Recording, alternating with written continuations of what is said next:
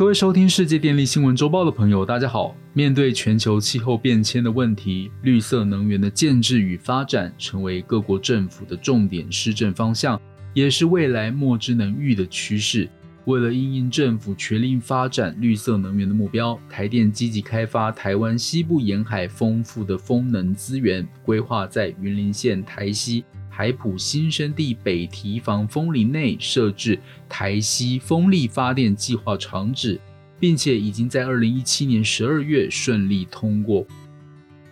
查考以往台湾西部其他风力发电蝙蝠调查文献等资料，发现曾经有蝙蝠撞击风力发电机组扇叶而死亡的记录。因此，台电为了达到开发与生态之间的兼善平衡。承诺在开发风机前，预防性的进行蝙蝠生态栖地补偿，履行友善环境的作为。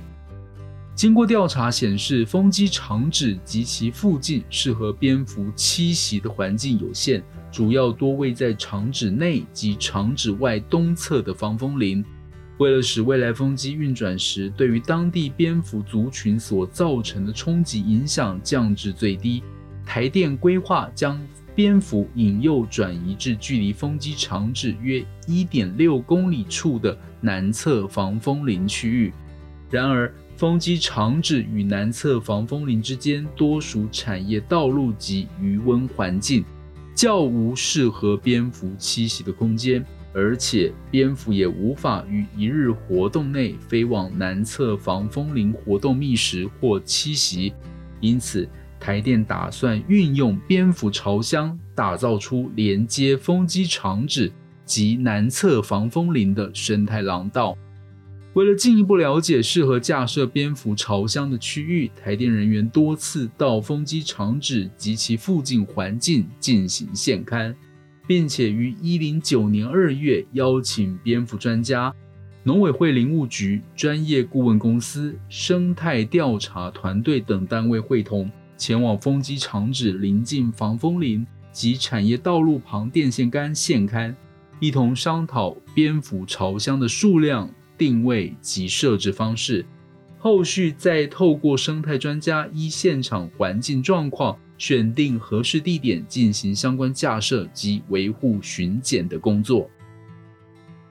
一百零九年六月，共设置完成约一百个蝙蝠巢箱。自一百零九年七月起，透过每个月一次定期巡检维护巢箱的工作，观察巢箱周遭地面或巢箱停漆板是否有蝙蝠使用的痕迹，并检视巢箱内部蝙蝠利用的状况，包括蝙蝠的物种、数量、生殖与否等记录。另外，也针对蝙蝠进行异环标记，以评估蝙蝠巢箱利用的情形及成效。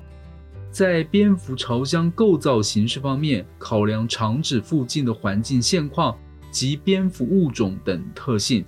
采用黄金蝙蝠生态馆所设置的木质小型蝙蝠巢箱。巢箱以无化学药剂防虫处理之原木进行制作，属于环保材质。内部有隔间设计，而外部因为临海风势较强，有防水及防风等功能。避免固定巢箱的不锈钢丝因磨损生锈断裂造成巢箱掉落，故再以树绳加强固定。自从架设蝙蝠巢箱以来，迄今已完成二十四次的巡检调查，工作内容包含：一、确认蝙蝠巢箱与野地的状况；二、清除出入口的障碍；三、了解生物利用的状况；四。加装门栓，以避免进入秋冬季节时季风吹袭造成巢箱门板损坏等。巡检作业搭配使用低干扰巡查设备进行测试，以减少对于巢箱内动物的干扰影响。到一百一十一年第二季为止，共累积五百四十五只次蝙蝠使用朝向的记录，所发现到的蝙蝠物种皆为东亚家蝠。此外，为了使社会大众更加认识电力设施与蝙蝠生态共存的保育观念与做法，台电公司于一百一十年十月十六日选定台湾唯一以蝙蝠为主题的黄金蝙蝠生态馆对外办理，台湾营造生态共荣计划成果发表会，邀请社会大众共同见证电力设施与生态共存共荣的成果。借由《风的季节》生态纪录片的播映、蝙蝠屋介绍与 DIY 制作，并且以在地亲子为活动对象，让环保观念往下扎根，再再展现绿色企业的风范。有关于蝙蝠巢箱设置的成果，也已拍摄成生态纪录片《风的季节》对外发表，在 YouTube 搜寻“台电风的季节”等关键字就可以观赏哦。未来台电将视情况增加蝙蝠翼环标记的比例，除了可以了解雌雄个体对于巢箱的忠诚度外，同时也可以掌握蝙蝠偏好利用的巢箱及其周遭环境，以作为后续规划巢箱搬迁位置的依据之一，并且在风机施工过程至营运前，逐渐将栖息于厂址附近的蝙蝠族群往他处迁移。以避免蝙蝠又飞往飞机场址附近栖息而遭到撞击的风险。